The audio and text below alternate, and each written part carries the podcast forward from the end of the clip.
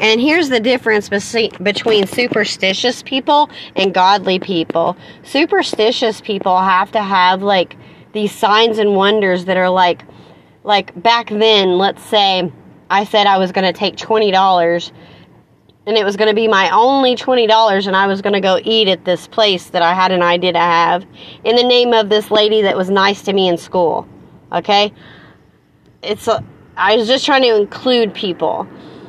And if I didn't take that $20 and go eat, because I don't trust people now, after all the deceiving and all the pain and sorrow I've been through, I can eat there another time. But superstition would have, well, if she doesn't do this, then she's false.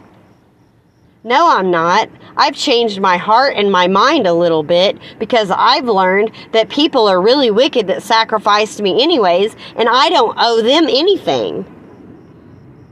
Yeah, I don't owe them anything. And if they don't have the foreknowledge is a way to manipulate things, and the spirit is totally different. I laid down my life as the Holy Spirit with a good heart. I didn't do it to save myself. I didn't do it to manipulate so everybody thinks I'm a good person. I did it so that people could come closer to God and I could reveal the mystery of God in Christ. Okay, there's a difference. So, there's a difference between superstitious, wicked foreknowledgers and the Spirit of God, and the mystery and the revealer of the Spirit. The Lamb that was slain that opens the scroll.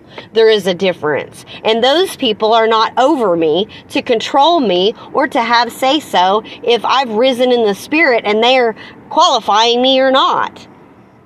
If you don't understand what rising in the Spirit means, it means I'm flowing out the Word of God and people are trying to hide me.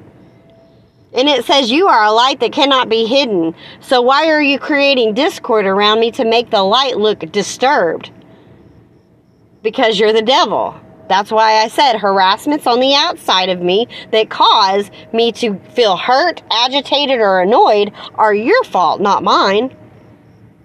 And I know it's easier to blame me because I laid down my life out of selflessness. So you've turned the whole thing into your selfish agenda because you're not the one that was selfless, I was. And you got spoiled in it. And now you think that I have to take on every little thing that you do wrong as if it's my fault. No, it doesn't work like that. Have a blessed day. I hope this reaches someone that accepts truth and accepts it with joy.